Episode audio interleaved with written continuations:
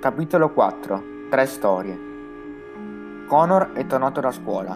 Ha cucinato delle lasagne con sua madre, che però si è addormentata, ed egli ha provveduto a mettere una coperta sopra e a lavare i piatti. Poi si era rifugiato in camera sua per navigare su internet, per poi lavarsi i denti ed andare a letto.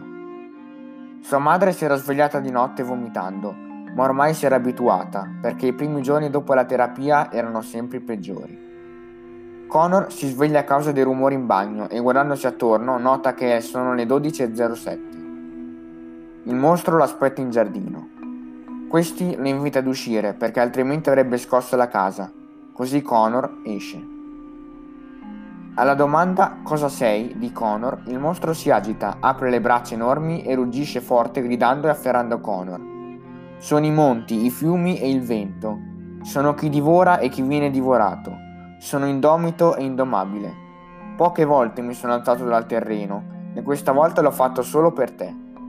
Per tre sere ti farò visita e ti racconterò di altre tre volte che mi sono messo a camminare e quando avrò concluso con le mie storie tu mi racconterai la quarta e sarà la tua verità.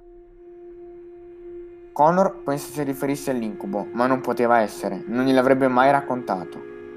Si sveglia di botte nel suo letto e decide di andare a prendere un bicchiere d'acqua, ma alzandosi calpesta delle bacche di tasso per terra.